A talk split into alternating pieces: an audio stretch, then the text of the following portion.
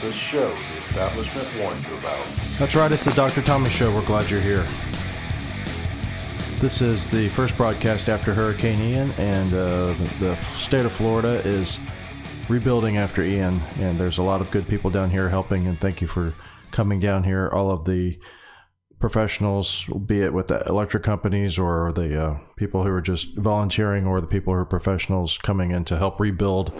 It's been a devastating event that happened, and it's going to take a lot of uh, hard work and prayer to bring back some of these communities. And it may take, maybe it, maybe it may never happen.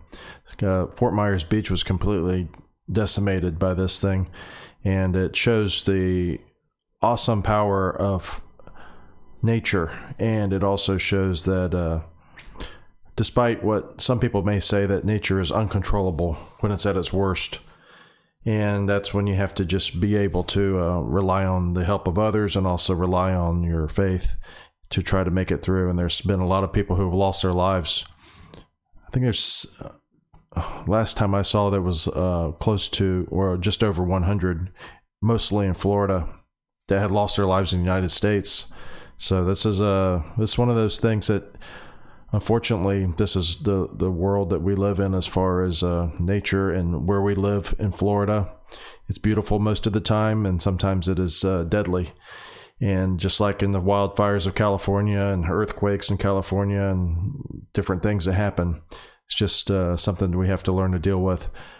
Um, the people who were evacuated out of Florida, we were took a trip down to Key West. It was already planned, so we went ahead and went after after the hurricane. After we got our power back on Thursday, we had almost no damage at all. We had just some limbs down. We were very fortunate in Tampa. Us, meaning Tracy and I, in Tampa in general, there was a, there were some people with electricity, but overall, we avoided any major catastrophic flooding uh, events that would have happened if it had come to Florida, because Tampa, downtown Tampa especially, is prone to flooding in general. I mean, with a bad storm, downtown Tampa floods, and with this type of storm surge, it would have been uh, catastrophic probably for downtown Tampa. So, how do you get around that? I don't know. I mean, uh, Governor DeSantis said it was a, a 500 year uh, flood, basically. So hopefully that's the case, and then there's not another one for 500 years. But um, anyway, the the uh, it's just something you have to figure out what to do as far as if you're on the if you're on the coast anywhere and the, and the hurricanes are coming and they tell you to evacuate, you have to evacuate and uh, even if they don't tell you to evacuate, if you're in a low lying area, uh, particularly if you're in a low lying area or coastal, it's best to evacuate. But sometimes you can't even evacuate. Uh, there was time, I think it was Charley or one of the hurricanes that were supposed to come to Tampa again, and it didn't. And it went right through where the path of Ian almost went through, almost exactly. And it, people evacuated from Tampa and they went to Orlando. So Tampa's on the Gulf Coast or the west coast of Florida. And so the people got up out of their places where they were going to be hit by the hurricane and went into Tampa. I'm sorry, went into Orlando, which is the middle of the state, going east, and Lakeland. And the hurricane went that way. So there's sometimes you can't even, there's nothing you can do. Uh, a lot of people that, some people that I knew evacuated, evacuated out of the state. And I guess if you're going to evacuate, that's the most, uh, that's the most I guess you say foolproof way to evacuate is to just get the hell out of the state. And some of our patients did do that. Went to one of them went to Texas, I know, and some went to Georgia and other places. So anyway, our prayers are with those who are hurting and those who have lost their lives. And there's been, like I said, there's numerous that have lost their lives already. Um, and then there's going to be continual needs. So one of the things that one of our patients noted, he's been involved with hurricane relief in the past, and he said that if you're going to go to one of these areas and you're going to go to help out, you have to go with, with the ability to help out a lot. Because otherwise, if you just go down there and you just want to kind of volunteer and pass out water, it's better just to drop the supplies off and leave because there's uh, stressed supplies down there in the first place. The water you just dropped off is being utilized. And so if you're just going to drop it off, I mean, if you're just there to kind of be a humanitarian, that's fine, but it's better just to drop the stuff off and leave Uh, if that's all you're going to do, if you're going to go down there and do some, you know, serious work, that's one thing. You're going to go down there and restore power, or you're going to help people, you know, remove debris is a big, huge thing. I'm sure. Uh, that's one thing. But if you're just going to go down there to bring supplies, that's fine to bring the supplies, but bring the supplies, take them down there and leave. Because if you're not, you're just another mouth to feed, and you're you're kind of in the way and using supplies. There was not much gas on the way down, and you can imagine if you're there um, trying to. You know, we saw some of these power companies trying to restore power, and they were waiting in line like the rest of us trying to get gas and diesel, and there's not much of it around. Anyway, so that's it for uh, hopefully uh, hurricanes for us for the season. That was the uh, first and only hurricane of this hurricane season, and hopefully it's the only one. We went through a long period of time. Uh, I think it was 10 years where we didn't have a hurricane, and then we had Maria, I believe it was. And um, then we had this one. So that was five years ago, roughly, I think it was. And then we had this one. So anyway, it's just one of those things. Like I said, you have to you have to do your best and then try to try to make it through the best way you can. One thing you shouldn't do though is do like Kamala Harris did and immediately out of the gate start blaming the hurricanes uh, on global warming, and then say the way to get around the hurricanes.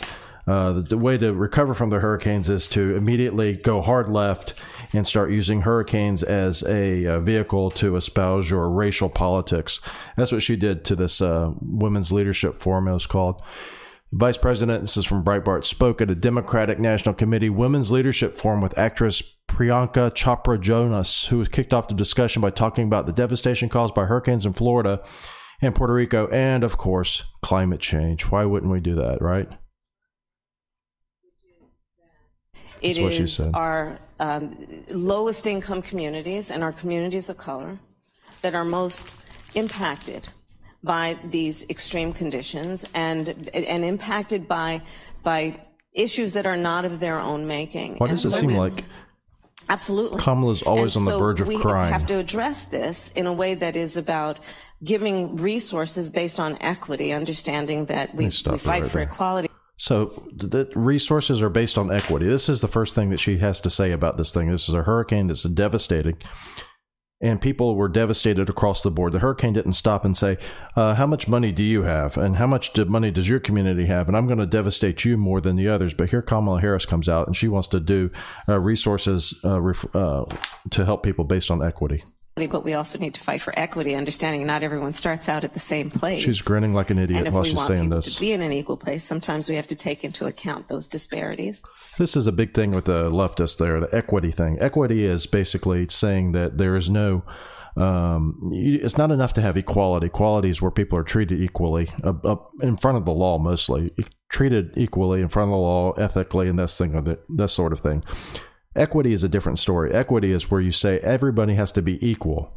And so, just, so her point is, is if you start off lower and then you start off higher. So let's say you have a, a wealthy neighborhood and then you have a poor neighborhood those resources have to be then distributed according to what they started with so that everyone comes out in the end this is the whole socialist leftist point of view is that everyone must be equal everyone that's under them actually must be equal they are never going to be equal because they're always going to be the decision makers who are who are treated uh, with with given more things and, and held in a higher esteem because that's just the way that they run things.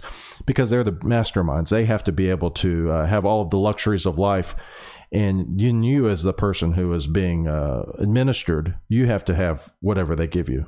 Um, and, and do that work. and they all clap like seals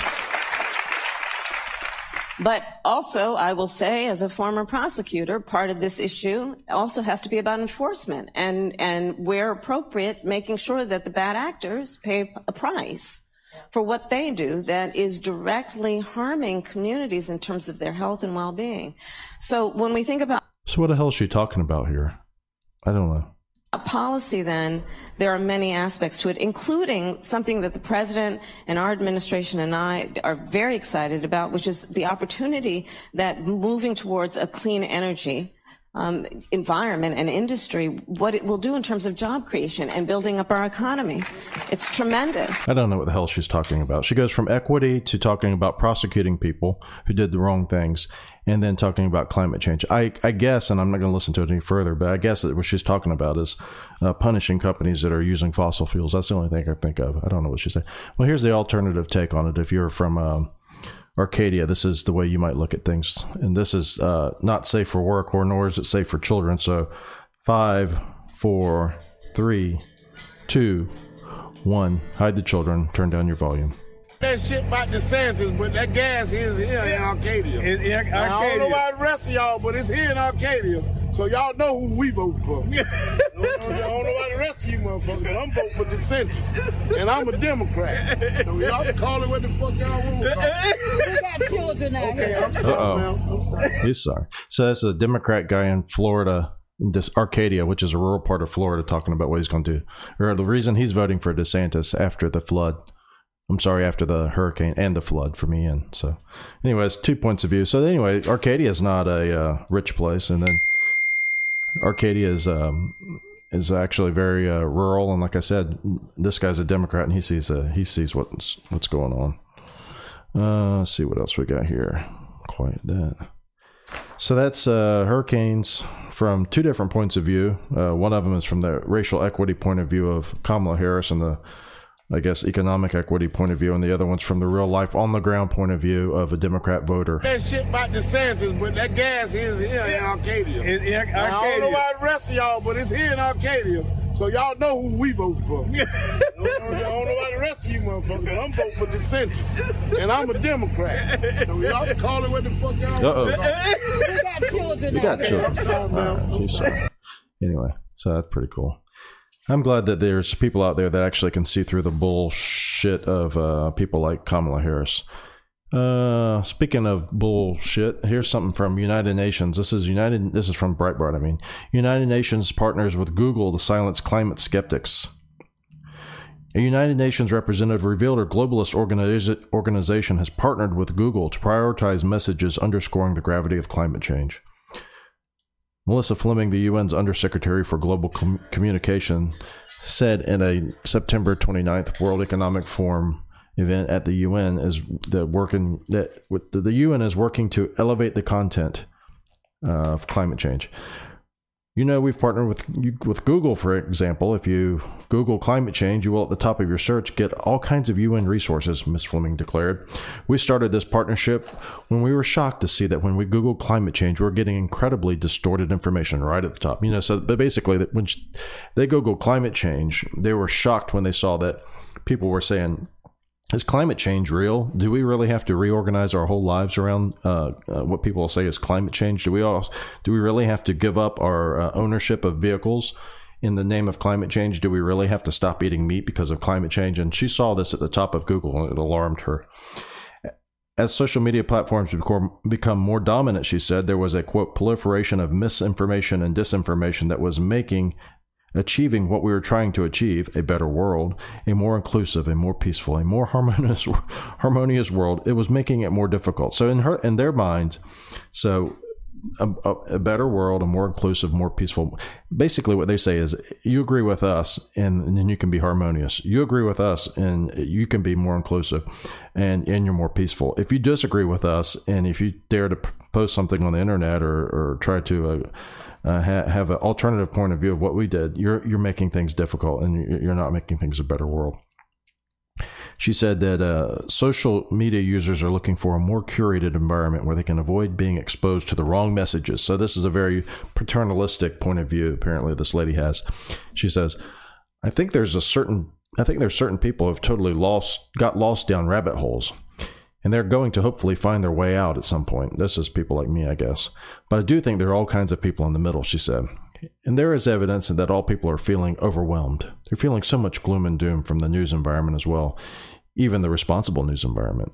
So I think it's they think there's a hunger to be a part of something that's not conspiratorial, that it's not hateful, it's not divisive, that's working towards making the world a better place. There's a lot of positivity to be had. This this is the uh, the this is the quiet voice of a tyrant right there. That's the person who says under on one on one side of her mouth, do all these things, and talks about being peaceful and all that, and not hateful. If you dare disagree, though, watch out because you are going to be thrown uh, under uh, the jail for her, for her. And uh, it, it, starts with stopping you from being seen on Google. Is ba- basically what she's saying here. The first thing is to stop you and, and people like you from being seen on Google because Google is is was what basically the only way to get information the internet slash Google, which Google runs the internet, is the only way to get information now. And so, if they can control that, if they can just harness the uh, information and restrict what you're able to see, then maybe you will be more peaceful. Maybe you will be a little bit more less hateful. Maybe you'll be less divisive, and you'll just follow exactly what they say. And today it's climate change, and tomorrow it may be racial equity and uh, health equity and other things. At some point, though, it may be something that you don't that you don't agree with if it's already there. If it's not already there, that you don't agree with what they're talking about. So just be on the lookout for people like this. But this is United Nations for you. United Nations is funded by us essentially. Um, other countries pitch in, but the United Nations is funded by the United States, and uh, we really should basically defund the UN. I don't know of a, a whole lot of good that comes out of the UN the UN gave us the WHO. The WHO gave us uh, COVID disinformation from the get go about what the COVID virus was, and said it wasn't passing from person to person. Then they said uh, China's China's on top of it, and there's nothing going on. We believe China. And then later on, they come out and say, "Well, all these other things. Well, it looks like this is a really bad thing."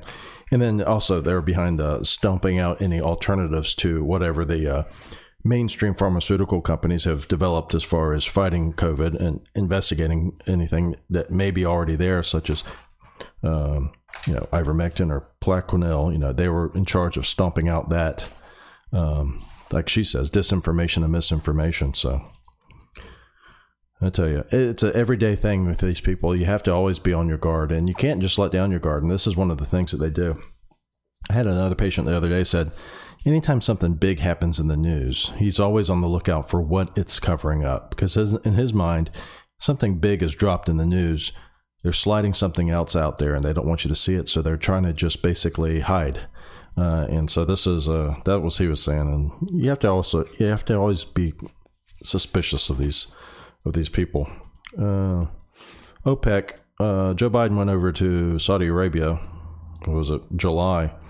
And he fist bumped the prince, crown prince there, and he fist bumped him because he was afraid of getting COVID. He actually got COVID. Appears to be got COVID on the trip because then that's when he came home and got COVID diagnosed. Anyway, this is from MSN.com. And if you're ever looking for garbage news articles that you just want to, um, I don't know, just blatant, like biased, left wing biased articles that are, are completely slanted, go to MSN.com and they'll have them. Not that this one is necessarily, but if you want to look for that, if you want to look for sometimes I look for articles and I think I want an article to kind of illustrate something that's biased.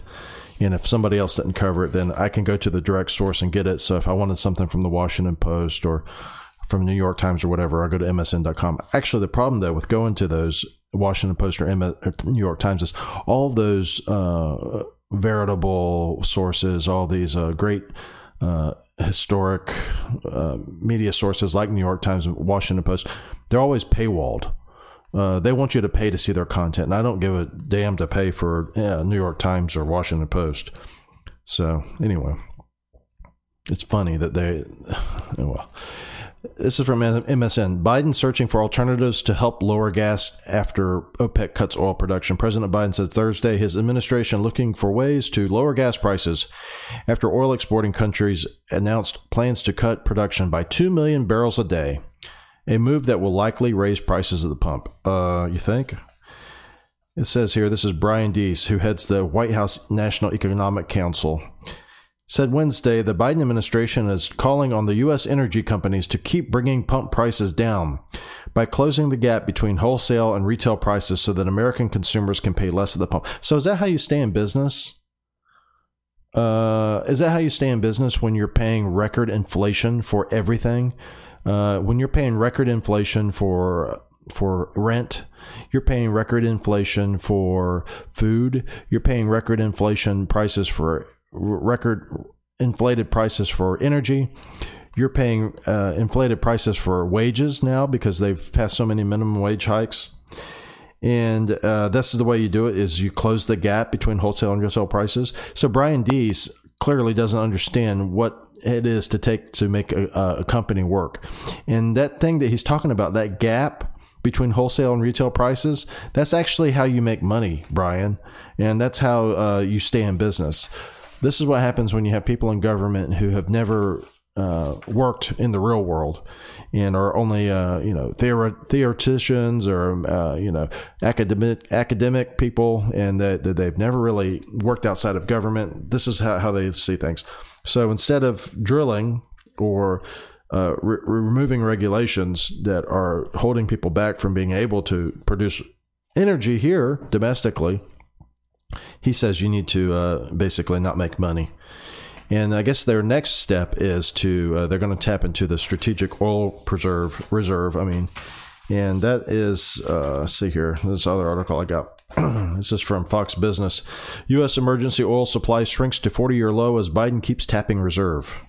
President Biden said Thursday he had a reaction of quote disappointment after OPEC Plus decided to cut oil production. Biden said the U.S. is looking at quote alternatives and that we haven't made up our own mind uh, made up our mind yet. I know what he hasn't made up his mind about is actually using the stuff that's under the ground right now, the dead dinosaurs and plants and things that we have underneath us right now. All this talk about energy, you know, when we when we had to go down to when we went down to the Key West, we had to stop and get gas, and gas was not easy to find after Fort Myers, and um, we ended up getting gas, and we had to wait, you know, forty five minutes or so to get it, or an hour.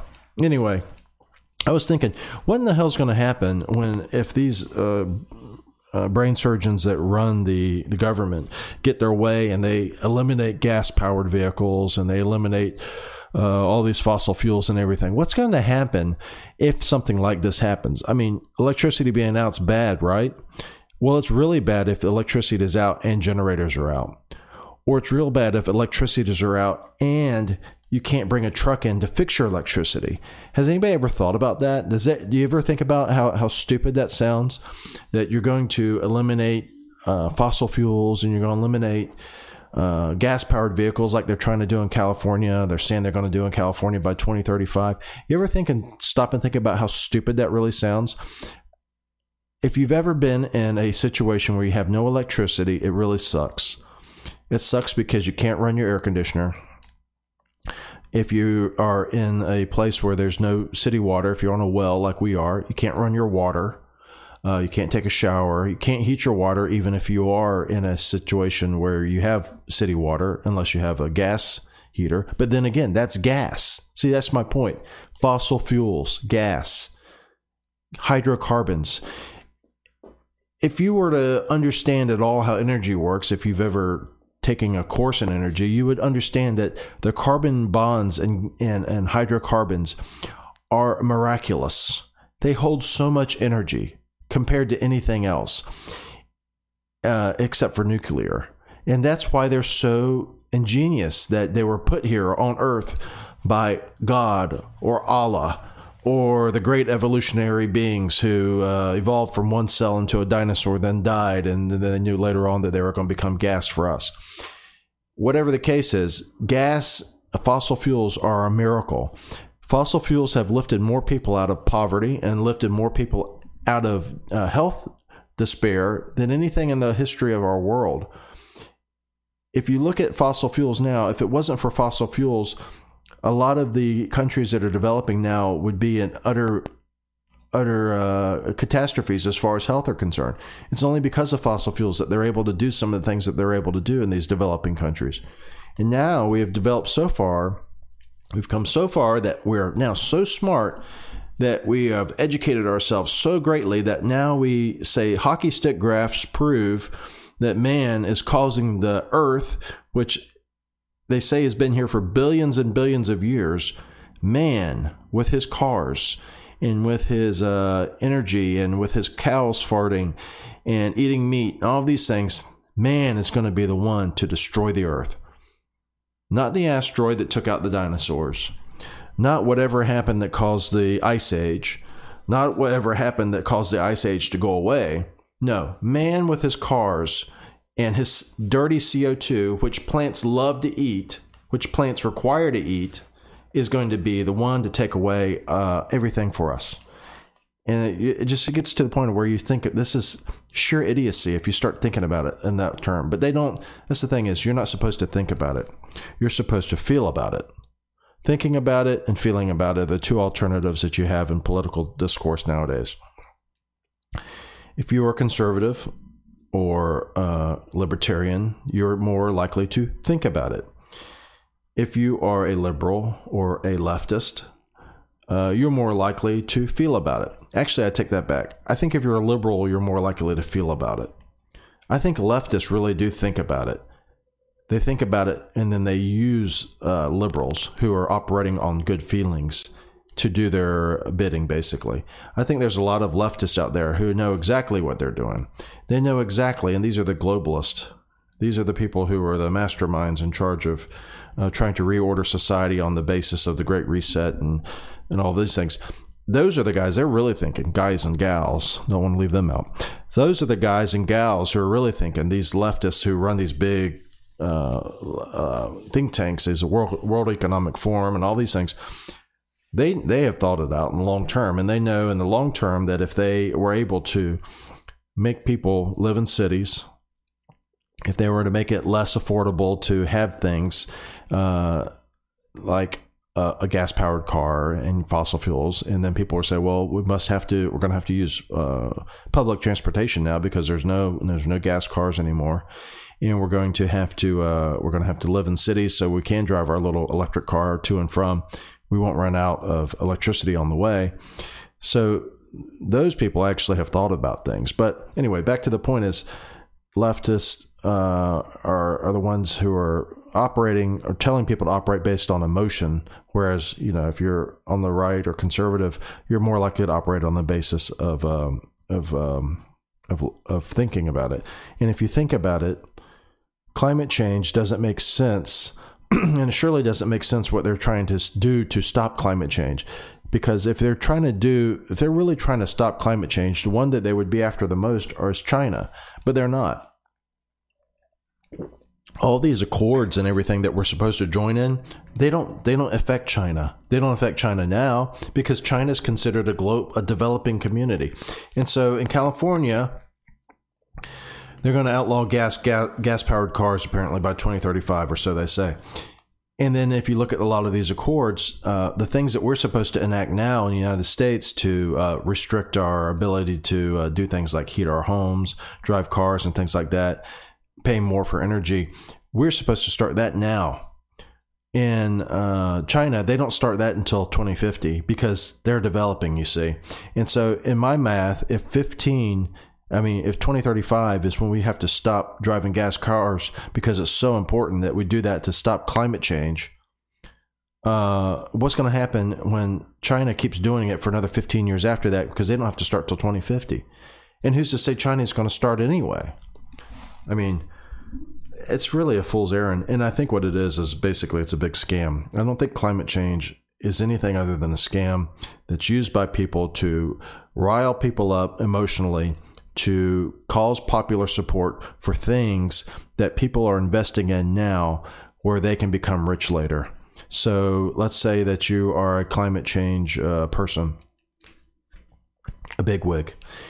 You you enact policies now that says you have to start making these investments in these industries now. Uh, so you do that by laws, right? And to get those laws popular supported, you go out and tell everybody who will listen look, these hurricanes are caused by climate change. Never until the climate change catastrophe, catastrophe of humans and the Industrial Revolution, uh, never until then has have we had hurricanes like this. Never. And people obviously weren't alive before the Industrial Revolution, so they just listen and they assume that they're right. And then they look past the dinosaurs and they look past the Ice Age and they look past the uh, the loss of the Ice Age and all this other stuff. And they say, you know what? It is. They're right. It's it's too dangerous. We have to enact these policies. So then you drive popular support for your laws and your and, your uh, and your regulations, and those then the people who are the operators, the big the big wigs again, they're in the background investing in all these different industries. So they're getting rich like Al Gore you know, Al Gore's uh, the big climate change guy, and he's invested in all the climate change stuff. Then he goes out there and whips people into a frenzy about climate change, and guess what? He gets rich. That's just a microcosm of how it works, and that's what I think's going on. And people like Gavin Newsom and all these other clowns, they're enacting these things where they're going to, uh, like I said, outlaw gasoline engines by 2035. That's not going to happen. There's no way that's going to happen. Just be even if they wanted it to happen, it couldn't happen because they couldn't get stuff done. Just like I said, could you imagine there's a uh, a, uh, a wildfire in California and you're sitting there trying to charge your electric truck or your electric helicopter so you can go deliver aid or, or put out a fire? It just it's not going to happen. But what's going to happen in the meantime is they're going to drive all these people to support these things that are make these companies rich. You know, BlackRock is this big investment firm, private equity firm and I believe as the state of Louisiana just pulled out $800 million out of BlackRock, saying we're not going to support you uh, financially by investing with you because of your your your uh, adversity to climate or your your adverse stance on fossil fuels. You know, BlackRock's big on uh, ESG, environmental social governance, which basically means left wing stuff. And if you aren't following ESG slash left wing uh, talking points or left wing uh, advocacy points, then the BlackRock's going to punish you by uh, not investing in you or by not allowing you to access to capital, and that's a big thing. And ESG is a is a whole other big huge topic. But ESG basically is the financial piece of uh, environmentalism. It's the financial piece of how you force companies to do what you want. So ESG allows corporations to show that they are thinking right, and by thinking right, accessing capital because these these corporations, these banks, and things like this aren't allowing you to get access to capital if you are not don't have a great ESG score. It's really a it, takes a lot to unpeel that onion. But if you if you think about it, there are a lot of the stuff that's going on now. It starts off with a hurricane and a response to a hurricane, but it unpeels so much more than what they're after, and they're so uh, dishonest they'll never come out and tell you. So you have to go out there and find it yourself. This is from the westernjournal.com. First poll released since Hurricane Ian shows DeSantis with double digit leads lead as ballots start going out. So they're starting to send the ballots out. There's still more than a month to go before Election Day, but in Florida, it looks like the governor's race is Governor Ron DeSantis is to lose, according to the most recent polling in the state. Charlie Crist is who's running against DeSantis. and says Charlie Crist is currently behind DeSantis by 11 points, according to the poll. This is a uh, Mason Dixon poll, which puts him well outside the margin of error of 3.5%. That's not a lock, nothing is really, but it's about as close to one as we're likely to see this year. That's right. Thank goodness. Uh, it basically said in here that DeSantis is also outspending Crist 10 to 1 on ads, a feat made possible in part by the fact that he has reportedly 27 times more cash on hand to play with than Crist, which is interesting because usually what happens with these, not necessarily DeSantis, but anytime you have a Republican running in a competitive race against a Democrat, the Democrats usually have so much more money on hand because the Democrats really are the party of the rich, despite what they say. The Democrats are the party of the elites, let's put it that way. Not necessarily rich people, but the elites. The people who are rich but also use their money to try to gain uh, their economic and political advantage uh, in a left wing way. And uh, there's a lot of them out there. Like I said, the ESG corporations and all that, people who are you know involved with ESG and their corporations are too. Those are all Democrat people. Those are all, and usually the Democrat gets funded by these companies through PACs and things of that nature. But apparently, they see Charlie Crist as a lost cause. And I thought it was interesting when they did have Charlie Crist run again as governor because the guy is run now for governor. This will be his second run at governor since he's been an ex governor because he was governor once for four years here in Florida as a Republican. Then he lost the Senate race as an independent because he got primaried by um, Marco Rubio back in 2010. And then he tried to run for governor again against uh, Rick Scott, and Rick Scott beat him. And so now here he is again, uh, trying to trying to uh, get water from a rock or turnip, and trying to beat uh, blood from a turnip, and trying to beat um, DeSantis because it ain't going to happen. DeSantis is much more popular than Charlie Crist ever was as a governor, and uh, so it's not going to happen. This is from conservativebrief.com. Record number of New Yorkers re registering driver's licenses in Florida. The state of Florida, under Governor Ron DeSantis and a Republican legislative majority, continues to be a beacon for Americans tired of living in heavily regulated blue states. Just the News reports. The analysis comes at a time when New York Governor Kathy Hochul has urged New York Republicans to leave and to leave, and Florida Governor Ron DeSantis has welcomed new residents to the free state of Florida. In August, 5,838 New Yorkers switched their driver's license to Florida, the highest recorded number for a single month in history. That's pretty amazing. And this is what Kathy Hochul says. And we're here to say that the era of Trump and Zeldin and Molinaro just jump on a bus and head down to Florida where you belong, okay? Ah! People cheered. Hochul said last month at a campaign event for newly elected Representative Pat Ryan. Get out of town! Get out of town because you don't represent our values, Hochul said, impersonating Hillary Clinton. You're not New Yorkers. So she's telling these people that voted for Zeldin or going to vote for Zeldin and Molinaro and uh, this other person, Trump, that you're not New Yorkers, get out of town. And they, they are. They actually are. They're leaving in, in droves. And uh, we've seen some of them here, actually. We have one of our patients here said that he lived in New York and then he went he lived in New York and he moved out of New York. And then right before COVID, he went back to New York. And he said that he'll never go back to New York as long as it's in the way it is now. He said it's unrecognizable. Um, there's a lot of people that are uh, fleeing New York. And some other people are fleeing New York, and Kathy Hochul doesn't want them there. And this is from the Daily Caller. New York Governor Kathy Hochul calls for a quote federal solution to border crisis now that illegal migrants are flooding her backyard. Democratic New York Governor Kathy Hochul said the Biden administration needs to quote or needs to create a quote federal solution to the immigration crisis as thousands of migrants flood the state. During a Tuesday interview with Bloomberg Television's David Westin, Hochul said she had previously quote raised this with the White House as the Big Apple continues to be flooded with migrants from the southern border. And then Mayor Adams, who's also uh, a uh, sanctuary state sanctuary state proponent, said the far right is doing the wrong thing. The far left is doing nothing. I mean, the silence. I don't believe the silence that I'm hearing, Adams said. These people are in need of services, and I'm not hearing from the two ends of the spectrum. Far right is doing what is wrong, what's wrong, Far left is doing nothing at all. What's the far right doing that's wrong? And far right means, I guess, anybody who's uh, basically uh, right of, or uh, Mitt Romney probably qualifies as far right in his mind. Anyway, Republicans are doing what's wrong. Democrats are doing nothing at all. That's what it basically meant.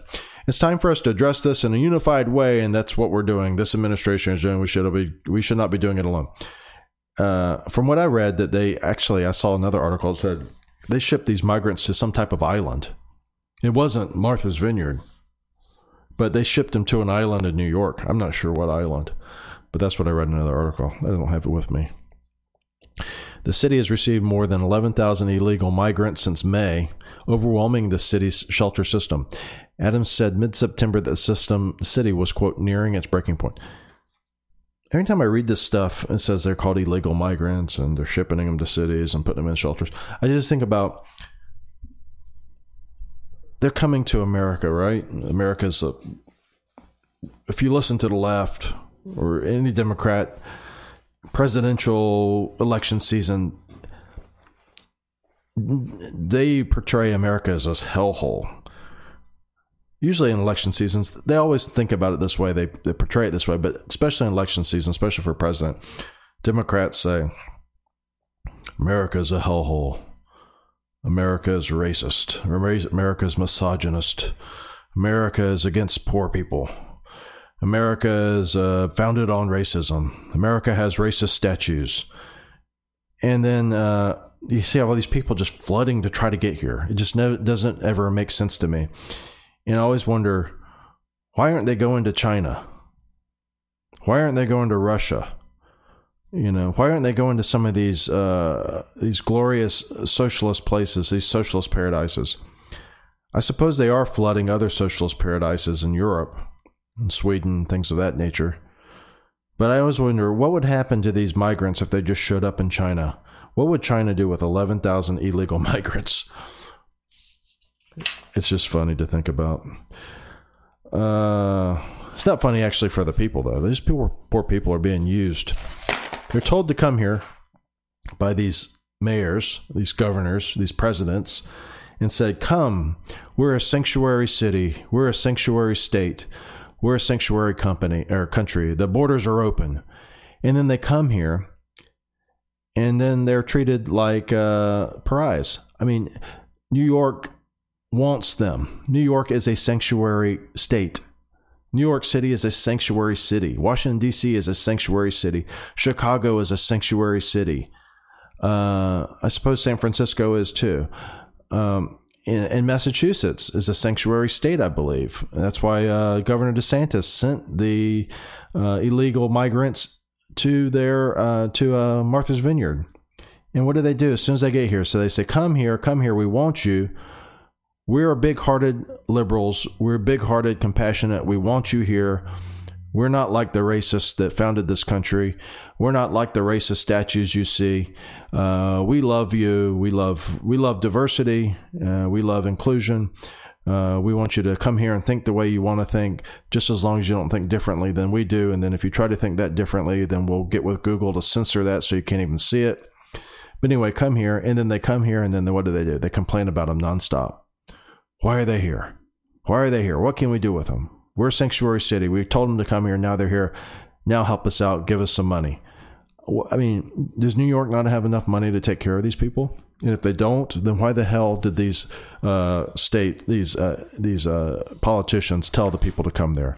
That's the height of hypocrisy, and that's the height of uh, that's the, that's the height of hypocrisy, and that's the height of mismanagement. When you're telling people to come to your state and you know you don't have the ability to take care of them, you know what that also is, though. What it truly is is virtue signaling, because Kathy Hochul knows damn well, and Mayor Adams knows damn well that in order to get to California, I'm sorry, in order to get to New York, if you're an illegal, you're going to have to come through the border states, and unless you're coming by ferry boat to Ellis Island or or thereabouts, you're not going to get to New York unless you go through a border state. So they can virtue signal and they can say, "Come, come to the uh, sanctuary state of New York. Come to the sanctuary city of New York City. Come to Washington D.C. If you're uh, Mayor Bowser, come to Chicago if you're Mayor Lightfoot." But they know they're going to have to trespass through border states first to get there, and so they can virtue signal on one hand and act all, uh, you know, they can they can show how big hearted they are, and the and the on the other hand, they can know well these people are probably never going to end up here anyway. And if they do end up here, we're going to put them in the uh, inner city slums, and they're really not going to have a very good life anyway. But that's what we do. You know, they virtue signal about that, just like they virtue signal about everything else that uh, you know, climate change. Leonardo DiCaprio virtue signals about how he he cares so much about the climate as he jet sets across the country and every other uh, big shot climate change activist does with their private jets going to uh, fancy places in Europe to talk about how they care so much about the country or the world and flying in their jets. Uh, we have a new president at UF. This is President, apparently, President Ben Sasse is going to be the president of UF, University of Florida in Gainesville. Little Ben Sasse, as uh, some of you may know, is currently a senator in Nebraska, junior senator, was elected there in 2014. So he's eight years in. He's a second term, elected to a second term, and he's one of the seven Republican senators to vote to acquit, convict, I'm sorry, Donald Trump of inciting an insurrection in a second impeachment trial. So Ben Sasse, little Ben Sasse, is now going to be the president at UF. and his uh, career includes uh, before his stop at the Senate, he was a president of a college in Texas. Uh, what is it called here? Uh, Midland Lutheran College, now Midland University. 37, youngest elected chief executive in American higher education when he took over leadership of a 128 year old institution in spring of 2010. So there we go. So now the guy who's going to run UF in uh, this college, I think I read here it has uh, during his enrollment, his term, he he uh, his, listen to this college that he was in charge of. Sasse was installed as president of Midland Lutheran College, now Midland University, on December 10, 2010. 12 10 2010 when he was appointed enrollment was at a historic low and the college was quote on the verge of bankruptcy. During his tenure as president you ready for this? Enrollment grew from 590 to 1300 students. So congratulations president Sasse. I hope you don't screw it up because i can tell you for sure uf's a different animal than uh, uh, midland university and it's kind of an interesting pick that they picked this guy. I don't know Ben Sasse, little Ben Sasse. He's the current president, or I guess future president of the Florida Gators. Anyway, thank you for all joining us, and uh, hope uh, hope you all are safe if you're listening. And uh, please, uh, if you can help out with the people in um, Florida, it would be wonderful. And uh, like I said, help out, help out a lot. Or if you can just send donations, and that would be great too. So we'll talk to you later. Bye bye.